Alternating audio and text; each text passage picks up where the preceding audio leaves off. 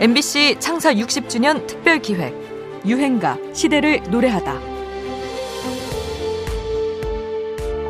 우리 조영필 씨는 올해 10대 가수로 뽑히셨고 어, 또 최고의 인기 가요상을 수상하셨습니다. 그리고 최고의 인기 가수상까지 세 개의 상을 수상하셨는데 소감, 기분이 어떠세요? 아, 감사합니다. 사실 이 상은 제 상이 아니고 여기 뒤에 10명의 가수가 있습니다만은 누구나 다 상을 탈 자격이 있고 그만한 인기도 가지고 있고 또 열심히 했습니다. 그래서 이 상은 저의 것이 아니고 우리 10대 가수 아니 우리 가수의 전체의 것이라고 생각합니다. 네. 다시 한번 축하의 말씀 부탁드리겠습니다. 1986년 MBC 10대 가수 가요제에서 10대 가수 최고의 인기 가요상, 최고의 인기 가상까지 8집 앨범 수록곡 허공으로 이렇게 3관왕에 오른 조용필의 목소리였습니다. 조용필에게 가왕이란 찬사를 보내는 이유는 말 그대로 최고의 가수여서이기도 하지만 발표하는 앨범마다 실험과 도전을 통해 매번 새로움을 선사하기 때문이기도 합니다. 허공이 실린 8집 앨범을 준비하면서는 김희갑 양이자 부부이자 당대 최고의 작사 작곡 컴비였던 이들에게 곡을 의뢰하는데요. 그렇게 탄생한 곡이 바로 혁신 그 자체와도 같은 곡 킬리만저로의 표범이었죠. 도입부의 강렬한 독백 내레이션, 변화가 두드러진 곡 전개, 그리고 무엇보다 심오함마저 느껴지는 철학적인 가사까지. 도박과도 같은 노래였지만 이 도전은 대성공을 거둡니다. 제 노래 중에서 좋은 작, 그 가사들 굉장히 마, 많습니다. 예, 예.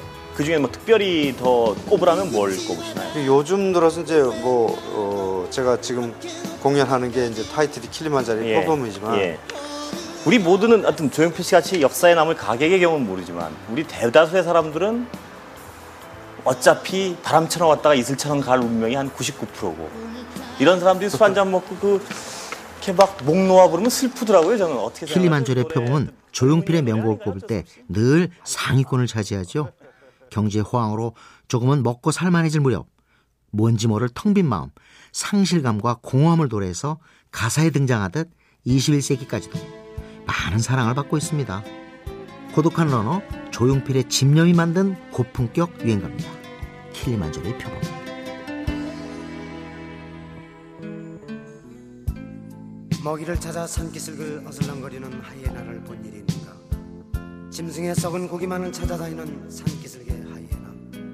나는 하이에나가 아니라 표범이고 싶다. 산정 높이 올라가 굶어서 얼어 죽는 눈 덮인 킬리만자로의 그 표범이고 싶다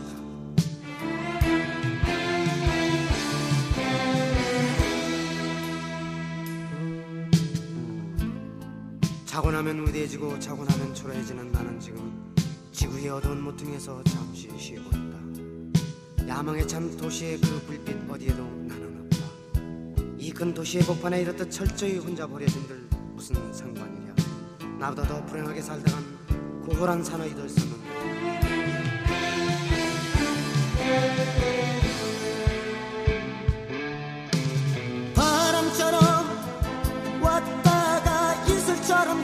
없잖아. 내가 산 흙덩이랑 남겨둬야지.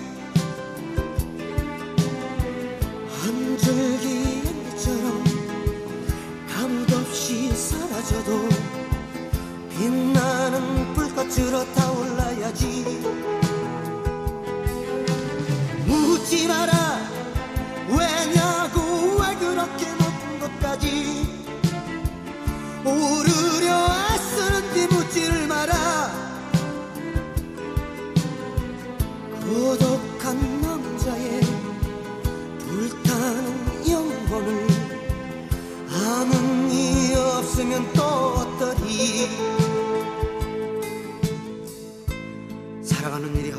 MBC 창사 60주년 특별 기획 유행가 시대를 노래하다. 지금까지 음악 평론가 임진모였습니다. 사랑이 사람을 얼마나 고독하게 만드는지 모르고 하는 소리지. 사랑만큼 고독해진다는 걸